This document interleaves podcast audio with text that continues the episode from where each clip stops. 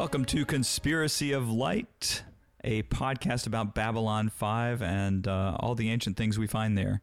Ancient to me because it's like 1994, 93, I can't remember anymore. Ancient is 20, 20 years now. That's what that's what we're doing. Thirty years. 20? Well, 25? Yeah. you know, Josue, I, I went, I went skating. I, I've mentioned this to you, but I went skating the other night, and uh, it's been 36 years since I went skating. I feel like that was an ancient art. Ooh. Well, I hope you're okay. I, I'm fine. Susie's the only one who's really paying the price. She's still in pain. Ouch. So today we're going to talk about Parliament of Dreams, which is, I, you know, I said it's one of my favorite episodes of this season. It's because uh, it's it's a moment where we've got the culture of Babylon Five, we've got the culture of the races, but it's also there's a comedy to it. Yeah. and we've been in some really dark places up until now, so it's nice to see a little bit of light at at the at this point in the in our journey. Yeah, if I was if I were not committed to watching the rest of the show because of this sh- because of this podcast, uh, this episode would be the moment where I would have decided I'm sticking with it. Absolutely. Okay. There's something special here. Yeah. For a moment there, I thought you were going to say this would have been the moment that I said I'm done. nope, nope, nope, nope, nope. Because I would have liked it if we both had completely varying views on this particular episode. Not yet. Sorry. That's okay. That's okay. yeah, and uh, yeah. Speaking of comedy, I just you know I, I want to I don't know what order you want to go in, but definitely. Uh, I did not know that G'Kar had such an affinity for Earth, Earth culture, Yeah. and Earth women. And Earth women, yes. Yeah, yeah. But apparently, all the Nar know. Apparently, Because, you know, uh, Na'Toth says, I don't have any idea how anything gets in your bed, but that's not my that's not my business. I love that line. I know, but he's like singing show tunes while he's cooking. I was like, what is happening? Yeah, that that was actually written by Christopher Franke, who wrote the uh, the music for Babylon Five, and it's meant to be a Gilbert and Sullivan moment, but from a Narn perspective. Gotcha, gotcha, gotcha. So the only thing I have to say about that song is, uh, Bonnie doesn't seem like a Narn name. Exactly, exactly. Well, and he's singing in English, so Yes, even you know if if he were if he would have been singing in another language, I would thought like, oh, like he's into Narn musicals. yeah. but but no, it was it was clearly an Earth thing. Well, and and I guess they could have done the subtitle thing for those who are watching, and they could have done Yeah. it that way. But if we hold with this idea that that uh, G'Kar has this affinity for Earth culture, maybe it's been purposely translated into English. So I don't think we've talked about this. What is the language situation in this universe? Are there universal translators? Does everybody speak a common language? Is the topic never addressed? I don't think the time, I don't remember, you know, out of five seasons or whatever, I don't remember them ever discussing. I could be wrong, but have we seen? I don't know if we've seen subtitles anywhere so Uh, far. Um, Nagrad. Every time Nagrad. speaks- Nagrath, yes. So Nagrath. Does not Yeah. speak the common language, but perhaps everybody else speaks the common language. Yeah, yeah. It's Nagrath. Nag- Nagrath? I, I, think it's Nagrath. Okay. N- I, I've assumed, I haven't looked for the spelling, but I've assumed N A G R A T H. Because I, I was Just watching with based on my phonetic spelling. Gotcha. I was watching with subtitles and it said Nagrad with a D, but there were other words that people pronounced that I think the subtitles were wrong. There, there were captions, so it may have been wrong. Anyway, Because we have has, a computer kind of interpreting Yeah. what's being said. Yeah.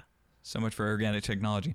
Uh, so he yeah so so when he speaks that happens but everybody seems to understand him so yeah i don't remember it being explicitly stated but i, I also don't remember people saying something like like like the universal um dialect or something like that right or like common dialect you know like sometimes you hear something like that in some stories where it's like there's a there's a default language that you know people people can speak so that everybody can understand each other but you Yeah. know, for a place called Babylon, you'd think they would have addressed that already.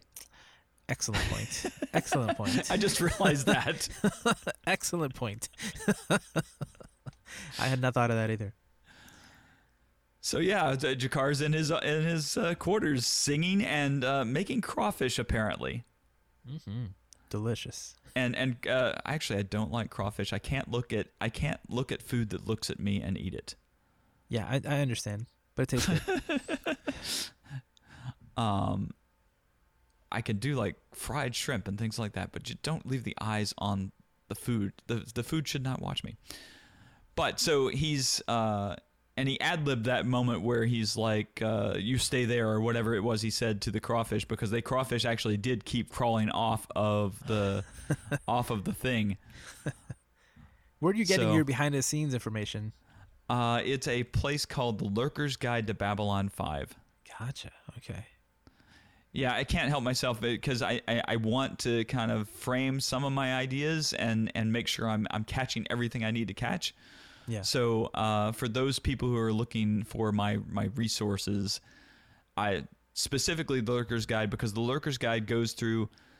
I, I think we had said early on that uh, JMS uh, J. Michael Straczynski had um, been talking directly to the fans as each episode aired Yeah. it was the dawning of the internet basically and we were starting to have access to our makers basically and he was at the forefront of this he really wanted to be involved so he would get on and talk to people about episodes after the episodes on a regular basis so it's kind of like what we get now with after trek and and walk talking dead and those kind of things where Yeah. the talking heads come on but he was interacting with his audience which is fantastic. So people could ask very serious questions to him.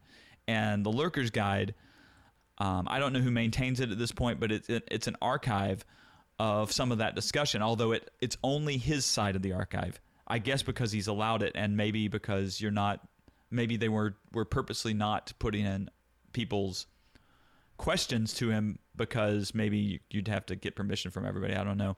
and probably because he was the only or the, like the biggest nerd on set and he was the only one who had access to like a forum and a computer all the time That could be too. yeah That could be too. Um, it's early 90s right Right. No So there, it's I don't know when internet became big for us, but I don't think it was early '90s. I mean, it was growing, but I, you know, I was getting my information at the time from Usenet News. So, and I think that's where a lot of this stuff happened was Usenet. Hmm. gotcha But the Lurker's Guide grabbed it all and said, "I'm going to keep this archive," which thank God, because you can go there and kind of get a feeling for a lot of things that maybe you would miss yeah yeah like the fact that they wanted to give G'Kar a Gilbert and Sullivan tune, which was written in Narn, or written for Narn. You know, it was that character has idea that- evolved very quickly the idea that G'Kar likes show tunes made me very happy, especially that it was written for this express purpose. This is not something that we've heard before, even though it sounds like it would be something from the 20s.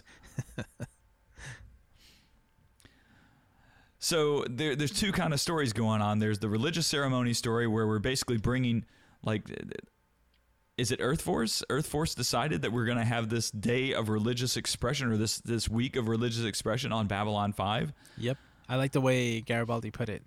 It was like, you know, who thought it was a good idea to let everybody, uh, like every single alien race, show. What were the words? I was like, show us, uh, or put put their religion on display.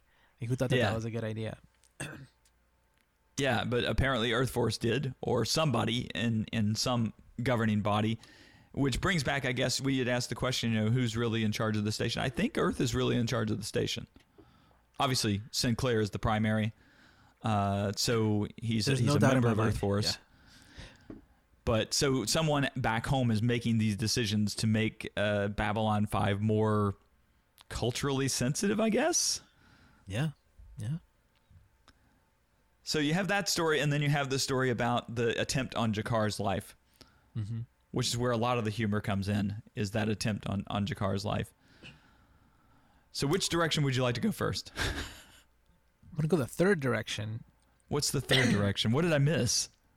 just to get it out of the way, which is the character of Catherine coming back into the life of Oh, that is a third direction. My bad. Yeah. yeah yeah and i mean it's just it's just interesting to see a piece of sinclair's past life right and Yeah. and how they talk about uh, well you know he, it's it's a it's an old romantic relationship it's a problematic relationship it's uh, but it seems like a very real relationship you know uh, Yeah. and and I, I don't i don't really think there's a lot there uh, for now. Like it just seems like maybe she'll come back, you know, later. Uh, she she seemed to imply that at the end. It's funny how he couldn't stay away. how they couldn't Yeah. stay away from each other. Uh, Every Think- two to three years, right? They get together every two to three years, which I wonder how long that's been going on. yeah, yeah, yeah. Well, I think he said something like since they were in the academy together. Yeah, so they were in the academy, and then there's the war, Yep. and now here we are here. So Yeah. maybe it's just been six years, maybe. Yeah, and other, and he was like, you know, I'm with other people, or you're someone with someone else, and uh, he mentioned that he's separated from his, I guess, wife or girlfriend about a year ago. Yeah. Um, so, so we're we're getting, you know, well, that was little that happened at the gathering, but I don't. uh, You know, it's sad. I should. I, I don't want to really go back to watch the gathering right now, but that happened at the gathering. We got that information at the gathering. Gotcha. I didn't remember. Uh, but you know, it's like filling in gaps for him. I Yeah. thought it was. Uh, we learned that he like G'Kar likes to listen to to sing show tunes, and Sinclair likes to listen to old poetry. Tennyson, in particular. Yeah, Ulysses is the the thing that he's listening to, and then like Catherine alludes to like he used to listen to that all the time. And that's that's an interesting poem, and, and you know if if there are parallels to like how he sees the world and and and to that poem, um, then that's it makes me wish I had read that poem. I I did. I I read it um after I saw the episode, or like I, kind of like stopped it and and wrote down and and read parts of it, and it's interesting because it's like, if I remember correctly, it was a either like a warrior or a king who was tired of um like he couldn't stay still and he wanted to continue to be active and do things. Um i, I won't say any any any more because i don't remember if he's if if if it goes like across different points of his life but i think there are definitely some parallels to him um that will that you know we to, like we talked about in the last episode like what's going on with sinclair and i think Right. that that that poem is a is supposed to fill in a lot of those gaps and tell us uh, way more about him but it's Well, it's Catherine, interesting Catherine does ask, "Which are you, an idle king doing unequal laws, or doling unequal laws unto a savage race that hoard and sleep and feed, and know not you, or a gray spirit yearning and desire to follow knowledge like a sinking star?" Yeah see And he so- doesn't answer the question. Yeah, yeah. Remember last time I said, um, like, you know, maybe he feels like he's surrounded by idiots, or, or maybe he like, you know, he just, it could be, you know, the adrenaline. It could be that there's more purpose to it. Like, I don't, I don't know, but I think, but it's, it's kind of, it's a long poem, and he goes It, back. it makes me want to read poem. it. So, did you read the whole thing? Is it is it I so did, I did. I don't you can't read it. Okay. I, I don't think I should read it here. It's, it's no, like, no, no, I think no. it takes I like, wouldn't. I wouldn't suggest that. yeah, it takes like just, four uh, minutes to read the whole thing, so that's Okay. pretty long. Yeah, yeah. And I, I think I might have read Idylls of a King a long time ago, but I definitely didn't read Ulysses. Yeah. So that was so that was interesting. But other than that, there isn't really much going on between, you know, other than Catherine being a distraction and like filling in all these gaps. But Yeah, I think that's that's really what's going on there. But the other side of that is, you know, again, I'm looking at the Lurker's Guide, and uh, uh, JMS was saying that um, he wanted to show what a real relationship was like, and he he said that that's all pretty much things that happened to him in his life. yeah, yeah. He said that he couldn't even stay in the room when they were doing the, the the scene because it was just too close to home for him. yeah, I completely get that. That that relationship felt real. Um, it felt like it was definitely something. Like I believed them, you know. Yeah, It was it was felt very human and very real. Yeah. Yep. So there, there, you're right. There was a third path there that I, I had failed to mention, um, which is it, it's important to an extent because you're getting the backstory. Mm-hmm. Well, then so we get the G'Kar plot, Yep. which is uh, this this person. I can't even remember this person's name, but he has basically taken a contract out on G'Kar's life because G'Kar has apparently caused him problems in life. Um, and so it was is Du'Rog, Counselor Du'Rog. Um, this should come as no surprise to you, G'Kar. You've ruined my family's name and humiliated me before the council. Retribution was inevitable. And so this sets up the stage for G'Kar being paranoid of everyone and everything. Yep. Lots of fun. yes.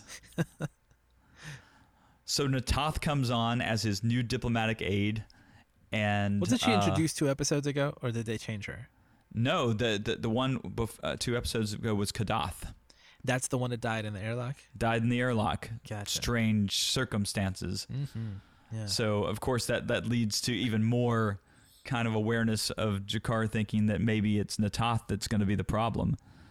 Um, but uh, apparently uh, he gives her some momentary faith in the way that she talks to him because she's like, if I wanted to kill you, I could have killed you. oh yeah, she's. uh I like Na'Toth. Na'Toth is, is fantastic. Um, and she she's this this relationship between her and G'Kar, even up to the end where she's they do that thing like you will feel pain and you will feel fear and then you will die. Which I had the realization she wasn't in the room when he was saying that stuff. Yeah. Yeah.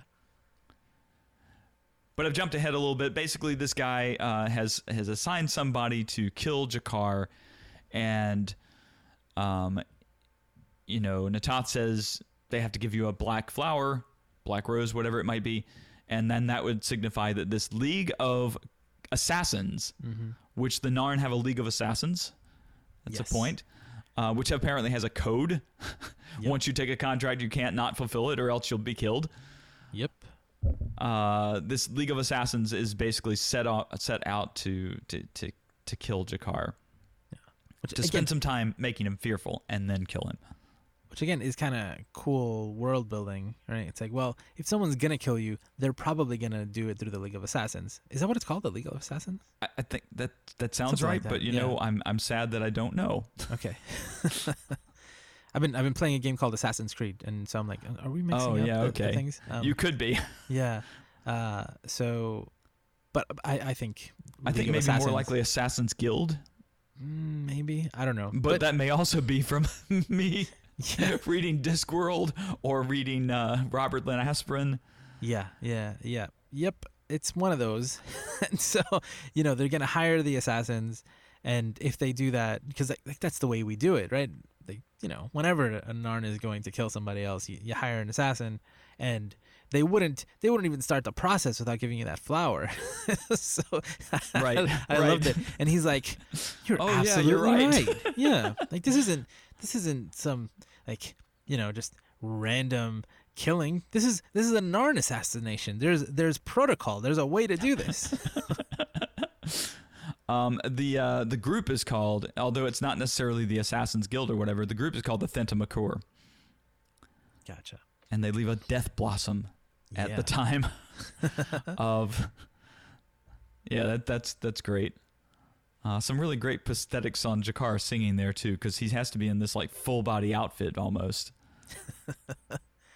Yeah, and I mean it, it's it's cool to see G'Kar um, being kind of silly and being paranoid, and you know going down and talking to Nagrath about you know getting a a bodyguard, and I thought it was hilarious. Like the way he's like, is like I need it within two hours, and Nagrath is he's like. He has everything you need, right? Right Yeah, here, yeah. including like this bodyguard just like comes out of the smoke. exactly. was- Will this do?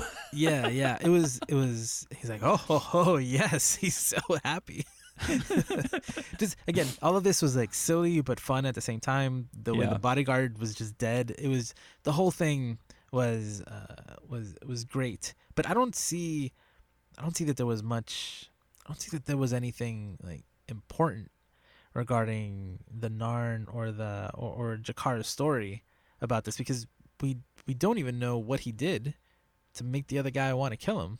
right? But we know it sounds as if G'Kar's done some underhanded things to get in the council.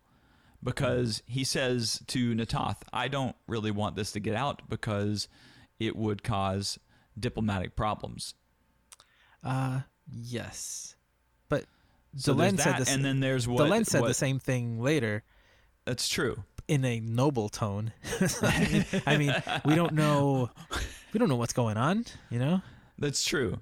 That's true.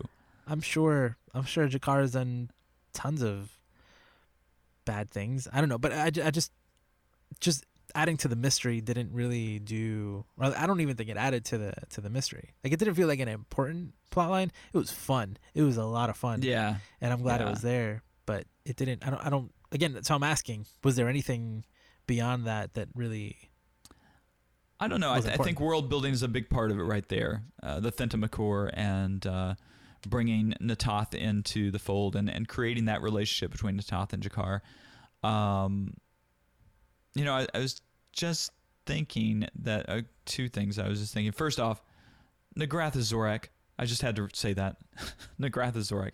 Um, the, but the second thing is that it seems that everybody who comes to Babylon 5 has a lot of baggage. Uh, yeah, yeah. Oh, and so we're was- just getting a picture of some of some of G'Kar's baggage, I think.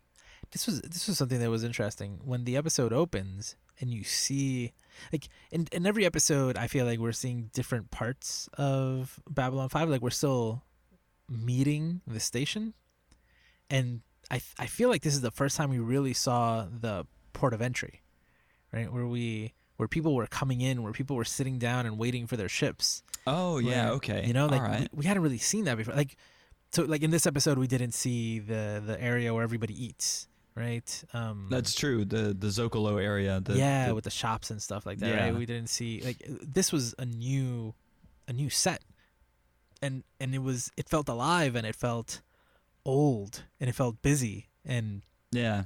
Kind of yeah like there was a special event so a lot of people were coming in but it was it was it was interesting to see because again it's it's fleshing out babylon 5 what is it? You know? It's uh I, I i liked seeing that a lot.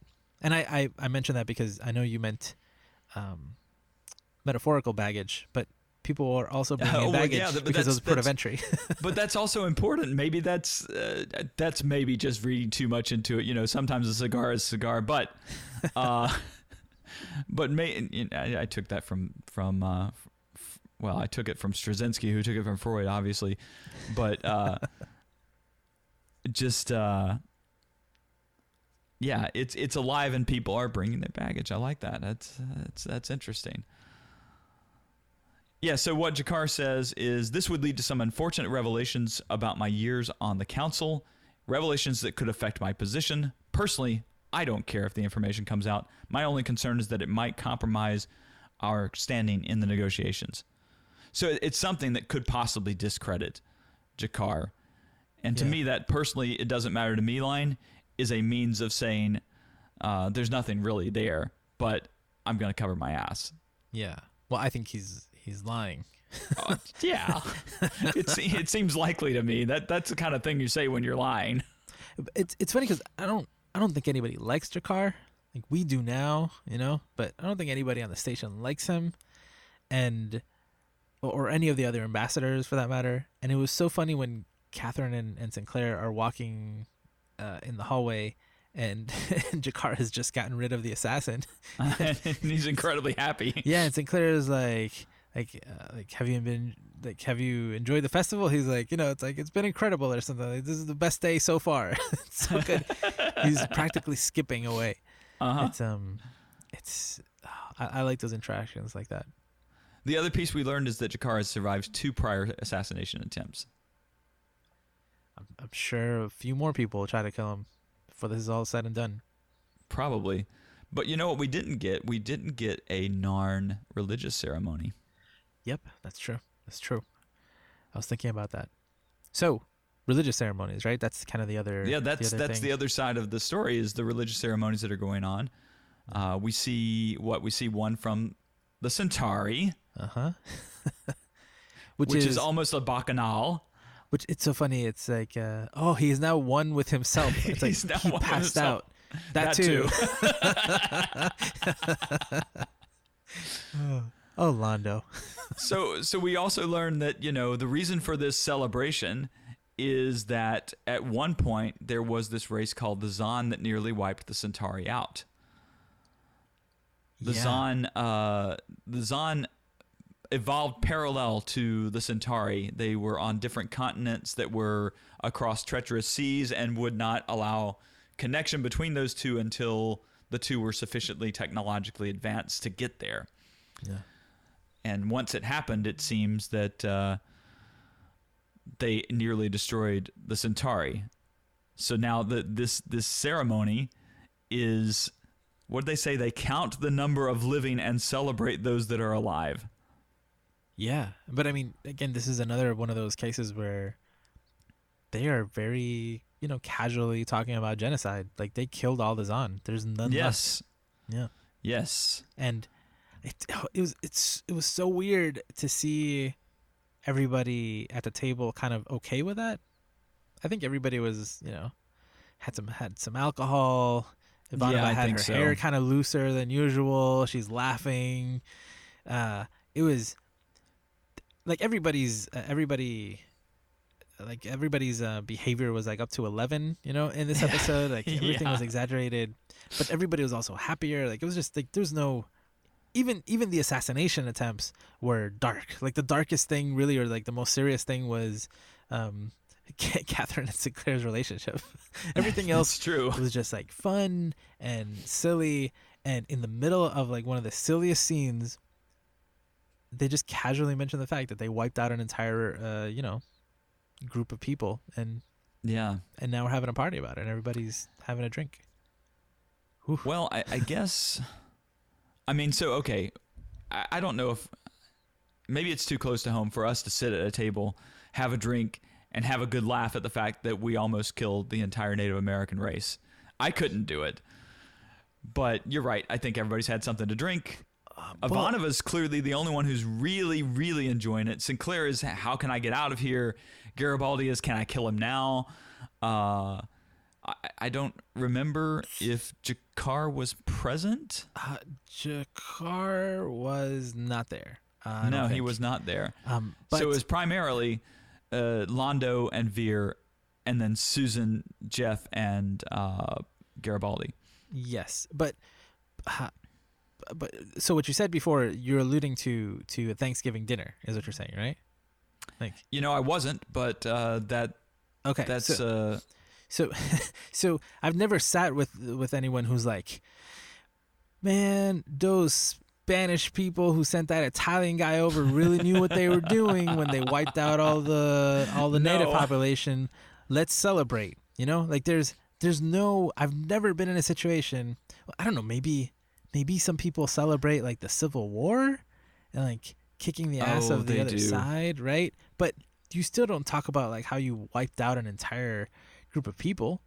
Even yeah. even the Native Americans also, like though, weren't like wiped out entirely. I mean, the, you know, almost, but who like the who's culture celebrating almost that? the culture is almost gone, but But like who's who's celebrating that? I've never been, you know, sat down with someone. no, like, nobody's celebrating that. Yeah. At least not that I know of. Yeah. Um, maybe maybe some people. I, I don't know what I'm dinners not- you're going to, Woody, but Oh, I've I don't go to to one of dinners like that. But the thing I was thinking was, okay, the, the the big difference here is uh, supposedly, if we if we were to believe the history provided to us in the episode, the Xon struck first. They nearly destroyed the entire Centauri race, so it was us or them kind of mentality, maybe. Um, because if if we're to take the the sort of bacchanal seriously that's going on here, they were so few that they were counting the numbers and celebrating the fact that they were all still alive every year after Gotcha. the occupation of the Xon. So there's this kind of sense of being beaten back by a, a greater foe and then beating that foe to the pulp to the point that they don't exist anymore. gotcha, gotcha. The difference for Indians, uh, for Native Americans, would be, you know, if the Native Americans were sitting at a table having be- beat us back to England and uh, talking about their experience with that. I don't. Well, Yeah. I mean, well, that's that's the Fourth of July, right? That's That's not when Native Americans celebrate No, the fact no. that they beat us back to England. no, no, but it's the American colonies celebrating when they beat England, and now we're free of English rule. yeah, that's true. That's So I guess true. I guess there are some parallels to, to, to what you're saying. But yeah, I guess it would be really different if like you know, like making it more sci fi, if alien invaders came in and we fought them off, yeah, we'd probably have uh, yeah, like the movie Independence Day, which also celebrates which the idea is, you know, this is our Independence Day because we're going to, you know, fight off the the alien invaders. yeah. Hmm. Hmm. I guess I can kind of see. well, I'm not. I'm not trying uh, to make a case for in uh, the No, but this- enjoyment of genocide here. This is. But Let's this be is, clear. Yeah, but this is uh, again, yeah, because it is. I guess so. If if you are looking at it in the case of like there were invaders, hmm, and it's coming from Londo's mouth, so it's hard to appreciate the nuances of it. Especially since he's as drunk as he can possibly be. he is the drunkest we've seen him so far. Yeah. Yes. and uh, he he says, uh, you know, when we were in our dark times, we had a god for everything. Yeah. Hmm. I can't remember the names of all the gods. Uh, Morgoth was the god of doorways and um, mischief or something. Oh, god of, oh, god of the underworld and protector of front doors. From and we spent more time talking about that scene than the actual scene. I guess there was probably. Yeah, yeah, yeah. That is that is really interesting. Again, it, it didn't sit with me well, but Yeah. but I guess that is a completely different way to to see it. Hmm. Uh, and so the, yeah, but when as he becomes one with one with himself, he kisses he kisses the goddess. Uh, what is the goddess's name? Uh, Li, the goddess of passion. And then he falls to his falls down and becomes one with himself. Oh, Delenn was there. I remember now. Delenn was there. That's right. Yeah. She she looks incredibly uncomfortable with the entire proceeding. Well, he he like he they didn't say anything about this, but he pushed all the food and drink onto her lap. then called her cute. Uh, yes, then everybody's cute. Yep. cute for I'm a cute. Minbari. yes, for a Minbari. And you, Mr. Garibaldi, you're cute in your own annoying way. Oh, Londo. And I'm cute too, but in purple. What a scene! What a scene! You That know, I had forgotten scene. that that was their religious ceremony, Yeah, because it, it looks Yeah. much more like like a party. yeah. I mean, I, I think that's what it comes down to. That the the uh, Centauri religious ceremony is a party. Yeah, yeah. We don't have. I don't know. Do we have similar things? Uh, I don't think we do. I t- see. It So looks more like like Greek culture or Roman culture.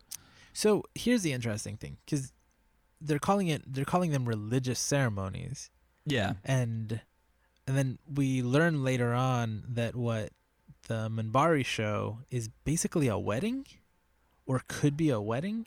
Could be a wedding. So if you look, I mean, I guess a wedding.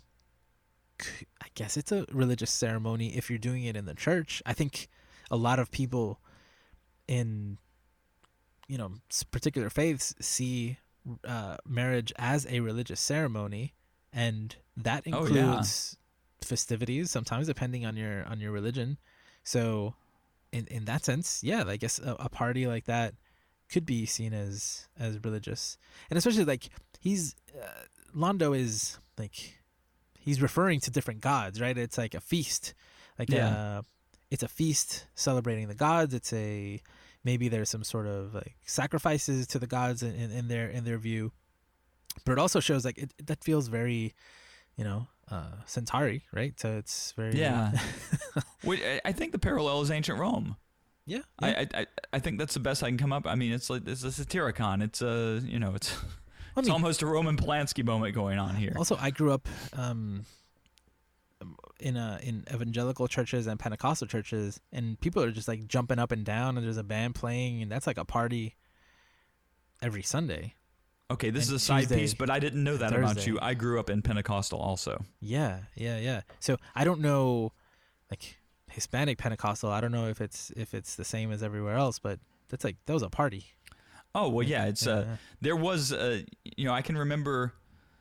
So just a little backstory on me. I can remember going to a Pentecostal church because I was going because there was this uh, reverend who was spouting the evils of uh, rock and roll, and he was doing seminars on the evil of rock and roll in church, and I went there for that, and I became a part of that church because I bought into his spiel Mhm. hook line and sinker and the one thing i remember about that church it was a church of god but it was a it was definitely in the Pentecostal sort of range, and uh, there was laying on of hands. There was people speaking in tongues. There Uh-huh. was Jumping up and down. and- incredible, crazy organ music Yeah. that was just so vibrant that you couldn't help but dance. uh-huh. Yeah. Um, yeah. So Yeah, Londo's was- dinner seems tame compared to Compared- that's true, that's true. yeah. yeah. Huh. I didn't know this about each other. Interesting. Yeah. so we'll we'll have to talk about that later. But uh, Yeah. so also the irony of the rock and roll thing. yeah, well, we'll have to talk about that too. Yeah. Um, the juxtaposition between the Minbari and the Centauri is uh, incredible Yep. because the Centauri is this, you know, this this feast and uh, you know almost like um, gluttonous moment. Yep.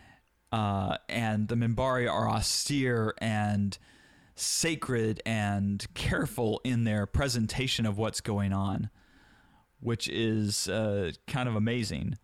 yeah. Um, so uh, the one thing that I didn't notice, but uh, that was pointed out in the Lurker's Guide, was that everything had three sides to it, Hmm. and uh, Delenn, when she's doing this ceremony, talks about the nine, um, which made me think of of uh, Lord of the Rings Mhm. um, the nine and uh, um, she says from birth and then it shows londo through death and renewal and then it shows Vir you must put aside old things garibaldi old fears sinclair old lives ivanova this is your death G'Kar the death of flesh so I, the names i put the names in there just to kind of say this is where the camera Yeah. turns yeah, at those moments Yeah. just kind of interesting. And she's she's using this red fruit. It almost seems like a consecration. Uh, Yep, Uh, yep.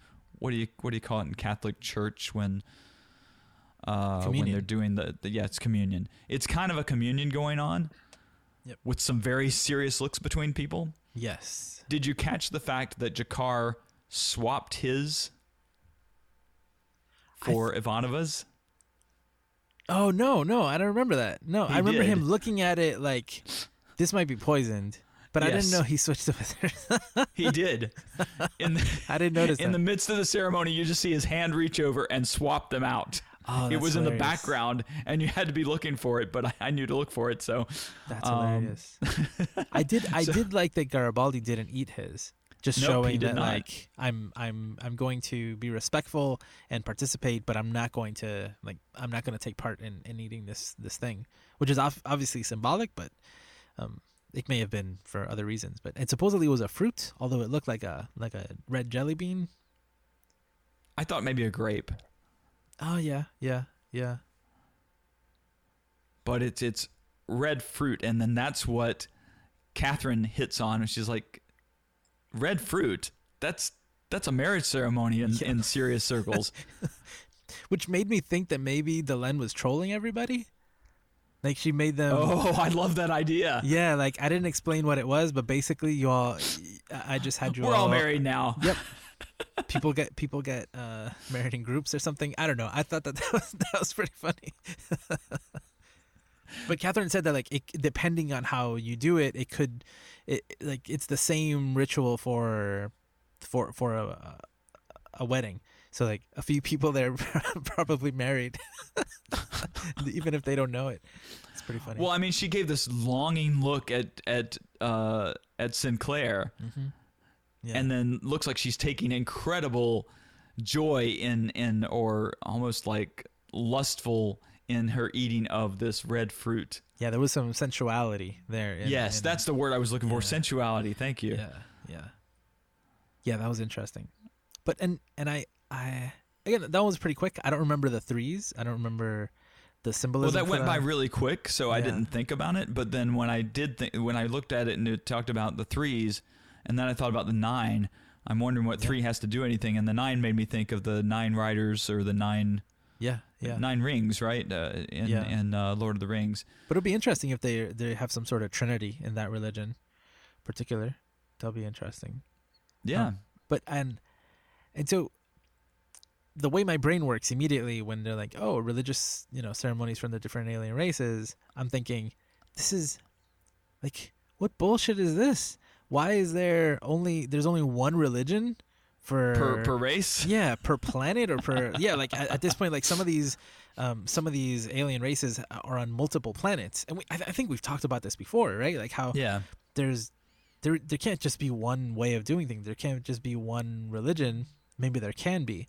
So that's why that's why later when when we see the earth one it that was the moment. That was the moment where it was like this this show like it's in my it's it's made for me.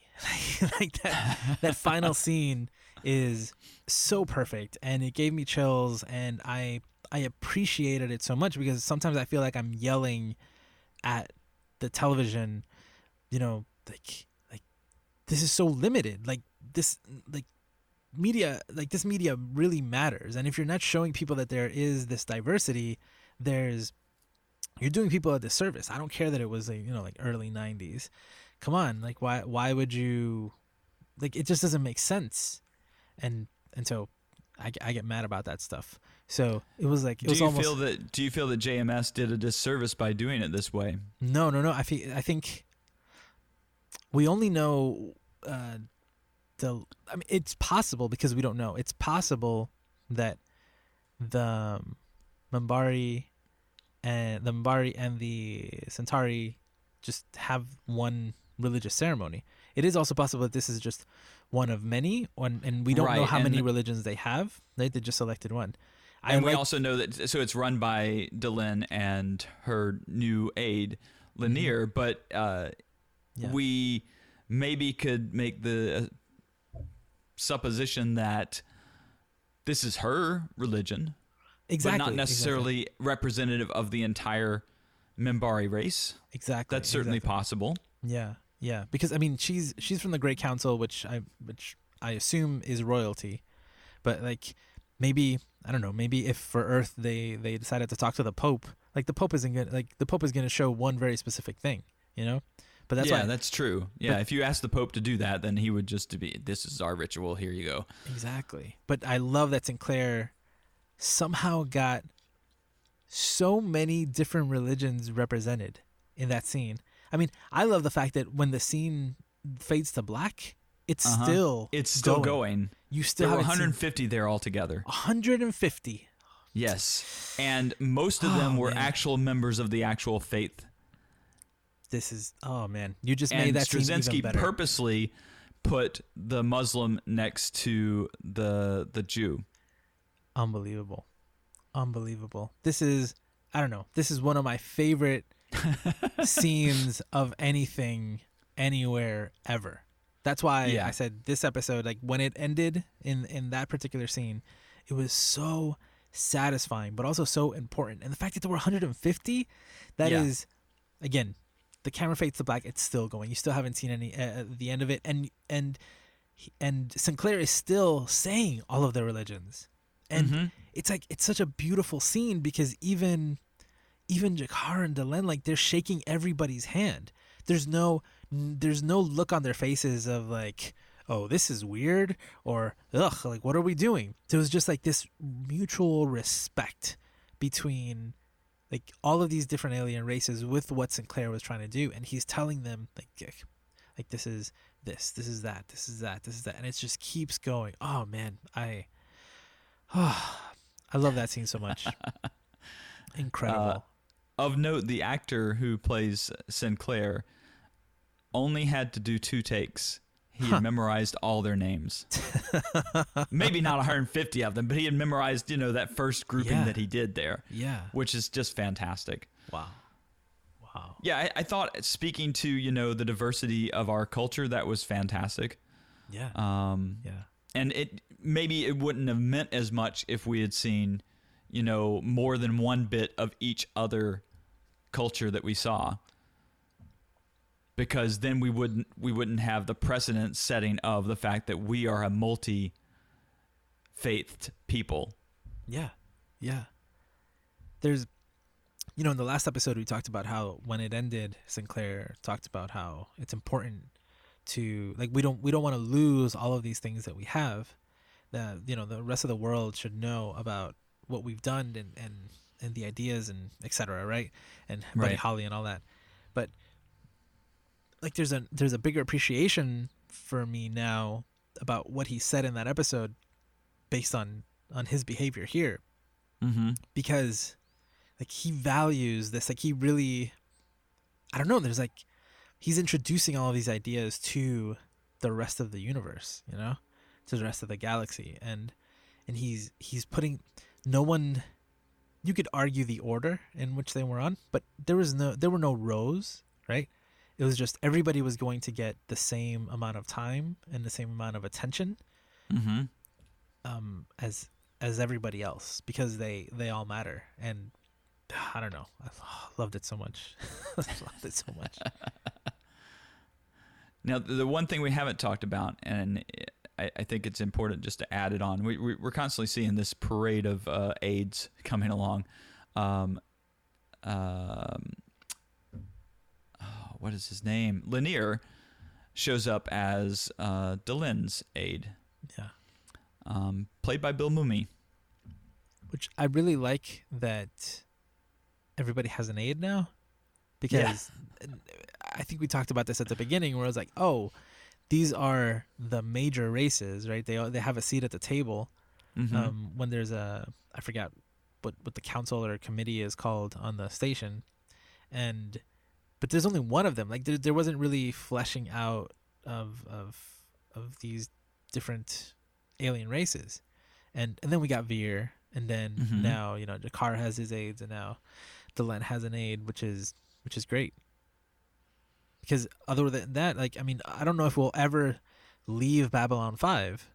I don't know if we'll ever see any of these other planets. So the only way to really understand them better, or get a better idea of of what those planets are like, or what the people are like, is to see different people from those planets. Yeah. And we did see a few more Minbari in the Minbari ceremony, but they didn't really call attention to them. Yeah. But uh, Lennier comes along, and Lennier won't even look Delenn in the face.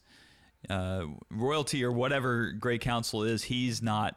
In his mind, he cannot look directly in her into her eyes without her giving him a lot of coaxing. Basically, What is her title? uh, she is Sakai, Satai, Satai Delenn Satai. of the Grey Council. Gotcha. Yeah, he didn't. I I don't think we'd ever heard her referred to as Satai before, and we don't. I mean, I don't know what that means. I don't know if it's like queen or princess or governor or president or something like that. But Yeah, it's not clear. Yeah. Um, but it, but there's a title. There's definitely you know, yeah, there's a there. title, and there there's a reverence that goes with that title, and Yeah. she has to convince him that, that we do not speak of the Great Council here. This will really complicate things. I don't want anybody to know we're part of the Great Council or I'm part of the Great Council. which is just like what um what G'Kar said. Yeah, yeah. There there are pal- parallels there. I mean, Yeah. there, it seems to be parallels in all of them. Yeah, it's like people and, can't and know. Maybe somewhere, maybe somewhere along the line. And again, this is not something I'm speculating on or I know about that I'm, you know, I'm speculating on it, meaning I don't really know. But maybe we'll come out to see that it's different viewpoints on the same thing, so that we're seeing it from three different points of view or five different points of view or however many different points of view that you're going to get involved with in in the show. yeah, So that's that's of interest. Um, but it's politics, uh, right? It's it's very political. It's you know, information is power, and and there's certain pieces of information that would affect what's going on, and and at, at, least with Delenn, we know that she really doesn't want people to know what her class is, right? They they just Right. I assume I get the feeling that she feels that they're going to treat her differently if they know, and that it might affect relations um, Mm-hmm. between the planets if they know that they're dealing with a member of the Great Council, whatever that is, versus I don't know what what other parts of the of the government there may be. That's interesting Yeah, what was the what? What did the Soul Hunter say? He said, "What's a what's a member of the Grey Council doing posing as an ambassador on Babylon 5? Yeah, yeah, that's definitely not something that is expected, at least.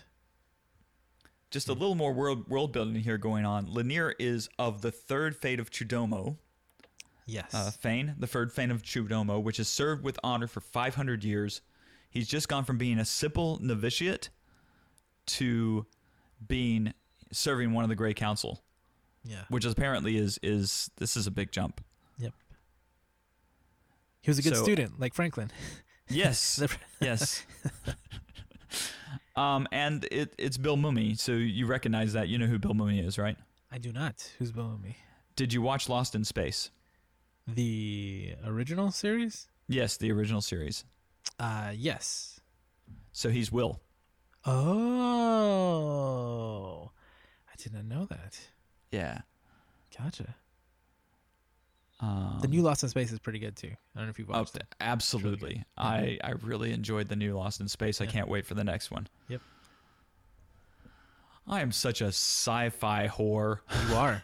You are. I don't know why I I even. love that about myself. yeah. I don't know why I assumed you might not have seen Lost in Space. I'm sorry. Well, it, it, it doesn't mean that. I mean, there's so many things I haven't seen. Like I haven't seen Farscape. You mentioned Farscape. I haven't seen Farscape. I haven't seen it either. I know that it was Jim Henson's Creature Workshop that was involved, Yep. but I never got very far into it. Yeah. At the time, I was too busy paying attention to uh, Stargate. Yeah. I couldn't watch everything on Sci-Fi when Sci-Fi came out. It, there were a lot of different things. There was Lexx, and there was. Have you seen all the Stargates? I have, All of them? yeah. Whoa. We watched for the most part. We watched Stargate as it came out.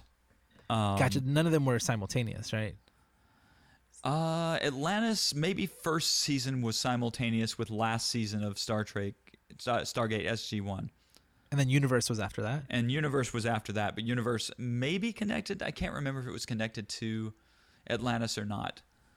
Um, Gotcha. Atlantis, kind of similar to uh, Deep Space Nine, I thought was the best of uh, that series, but I still love it all. Yeah, yeah. I saw that original movie so many times. Oh man. Oh, the one with uh, James Spader. Yeah, yeah, yeah. Yeah, yeah. I, I Man, think we're they so old great that there's job. like that there's three versions of Lost in Space. There's four or five different SG SG Yeah. series and movies and and and still more to come because they're still kind of pushing at the envelope. mm-hmm. yeah. Um, the only thing I haven't heard about and keep hoping to hear about, and Straczynski says it could happen someday, is the reboot or recontinuation of Babylon Five. Are you serious? He's always wanted it, but nobody's nobody's taken it yet. I, I, again, Getting it to Amazon was a big deal. Yeah. Yeah, no, you're right. I think I think it's possible. The other day I I learned that there's new Looney Tunes. There's been literally there's a show called New Looney Tunes. For 2 years there's been new Bugs Bunny cartoons. I had no idea. And did you watch any? I I, I uh, yeah, I have uh, I'm subsur- subscribed to a service called VRV which has a whole bunch of other services built in and one of them Uh-huh. is cartoon I forgot what Cartoon it is. Network? No, no, it's not Cartoon Network, but it has uh, Hanna-Barbera cartoons and Oh, it's And- Boomerang. uh, it has Boomerang and it has another one and among those are all these the Looney Tunes. Like there's a new Looney Tunes. There's other uh, it, it blew my mind. I'm like how, how did I not know this was a thing? So so my next question comes: Was it any good? It was it was fine. It's it's weird. Uh, Go back and watch Bugs Bunny and with the lens of 2019 and you might feel a little uncomfortable. Uh maybe. And it depends on it depends on the episode and the time period. Yeah. there are yeah. some things I would feel uncomfortable about with Bugs Bunny today, but there's still you know things like What's Opera Doc yes. and The Rabbit of Seville and Duck Rabbit Duck. Uh, so, so like, the, the, those are things that stick in my mind. You exactly. know, And so the first episode is is a Bugs Bunny um, Yosemite Sam episode that I was watching. okay, And yeah, I mean it was it was fine. I was more just shocked this That it existed? Yeah, yeah. So my point is anything is possible. I think there's True. a Stargate series that was never on TV that's only available there's online. online only. Yeah, you can only get it through the app right now, and Yeah. I haven't watched that one, so that one is the only space that I haven't caught. Yeah, yeah. So yeah, Babylon an extension of Babylon is definitely possible. I, I pray for it. Yeah. Uh, Maybe this podcast because- will be a catalyst. Oh sure, we're gonna we're gonna strike the match that lights the fuse that causes it to start back up. I love that idea. yeah, maybe, maybe. then I can Um, complain about the the same way I complain about like continuity for for other shows. It'll be great. Absolutely, yes. well, there's even at the very end, there's a movie that comes out that will allow you to complain about continuity. Fantastic. so you got that coming for you. I'm looking forward to it. All right, so Parliament of Dreams, one of one of my favorites from season one, but there's still a lot of good episodes coming up. I said one of my favorites. It's I, I don't know if it's my favorite. Ah, that's that's a hard one, but uh, We're only five episodes in to a 22 yeah. episode season, so Yeah, so we got Yeah. 17 to go. So there, I hope it so didn't much peak good story to come. No, no. it it did not peak, but I think 5 is where we we started bringing more humor into the story and I think that's a critical piece of Babylon 5 because we're going to get into some weighty issues. There's just no way around it. Gotcha. And uh, the humor makes it a little more palatable at times. got it. Uh, so yeah, Parliament of Dreams, and why is it a Parliament of Dreams? Huh. And I'm not asking that because I know the answer because I just realized they don't talk about dreams. Uh, Parliament is is a kind of a governing body kind of thing. Yeah. Yeah. Um, the original title for this was going to be Carnival, Hmm. which I, I like Parliament of Dreams much better. It has a much more poetic ring to it. Yeah, yeah, because carnival could be like you know I don't know. I think of a parade or, or a showcase, right? Many different things. Yeah. Um, and but Parliament of Dreams makes it. Again, I may be completely wrong, but the word dreams makes me think of like you know, like this is all made up. this is these are the ways that different people see the world.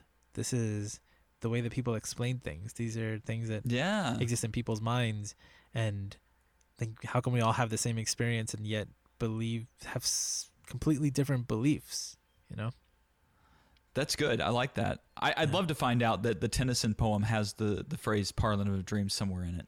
oh that's a that's a good Now I need to go back and, and find out whether or not it does or not because that, uh, I don't know if this shows up anywhere else in my lexicon of media that I have, you know, taken in, but I, it's just a flowing title, Parliament of Dreams. There's some moments where Straczynski just does it with words. Uh, to me, that that's one of them. let me search it right now let me see Oh, okay, okay, you do that. uh, find a page no Uh, no. No. Okay. Oh, so you're just searching it up in Tennyson. You weren't. I thought maybe you were doing like an internet search for. oh no no in, in the or something. poem i was checking to see if if the word parliament of dreams was there but it's not Parliament of Dreams. It looks like it only comes up for Babylon Five. Huh. You'd think with a phrase so uh, uh, ostentatious, uh, so meaningful that, that there would be. No, it's just Babylon Five. We could do an advanced search that omits the word babylon How do you do that? uh i'm on my phone let me see search tool Because I've never, I've never done that. I imagine that's something they tried to teach me when I was in my doctorate program, but because I remember working on media and trying to figure out how we were supposed to to reference and find things in our internet-based world. Uh, so, so one final thing, um, won an Emmy award for outstanding individual achievement in makeup for a series. This episode did, This episode did. yeah, Huh. and I'm assuming for the prosthetics on G'Kar. Uh, But, I mean, it could be on the Minbari, but there's not. huh. I don't know how much how Sure much prosthetics are going on. Or the or the bodyguard. Um, yeah, Could no. J- bodyguard. G'Kar's G'Kar's uh, makeup is incredible. I I, I remember Yeah. mentioning. I think guess it was two episodes ago when he got the new aide. Her her makeup didn't look nearly as good as his. I thought. yeah, and his looks incredible. Yeah, like he's he looks like a like a like a real person. You know, I think it's I think it's incredible, and yeah, I don't know, it's really good. Oh, also, um, so uh, the uh, assassin guy. Is Yes. that this episode? That is Yes. this episode. Yep. Uh, the assassin guy uh, puts on glasses, I was gonna mention this. I was gonna bring this up. but there are no ears on Narn heads. that is so. It is so weird. That has to be. I remember writing it down. I was I was so bothered by it. I was like, so many things, like so many details, and they couldn't come up with like what glasses would look like on a Narn head. Like it was. It was so funny. it was so funny. it was the most distracting thing of the Yeah, entire it was- episode. It was off-putting. Oh, Um, was so Straczynski said that Narn are very fetishistic about being perfect, and so they don't have glasses. oh. So this is why it's human glasses. But he also said there's no way to really put that into the plot line. yeah. So this is this is just the moment where we come into awareness of that particular thing. That is so Um, funny. That is so good. I'm so glad you brought that up. I almost forgot to mention it. oh man, yeah. Oh, it's so funny because yeah. I imagine how many times they fell off Oh yeah, because there was just they, nothing. it looked like they were stretching. You know, he's putting them on. I'm like, that doesn't work. So, yeah, no. Oh, it was it was hilarious. That was that was really good. I mean, it looks like they were like as props. The legs looked really long too. They didn't look like Yeah. normal glasses. Again, maybe maybe G'Kar isn't the only one obsessed with Earth culture. Maybe not. That's that's possibly a good point. Um, There is the the glasses themselves, though, I do have glasses that are coming to me next week, and they don't actually have a curve to them. They just hold on to the head by, um, elasticity or whatever. You know, however however hard like they they press against the head to hold on to the head. really So it's similar, I guess. that's weird. Why why did you get glasses like that?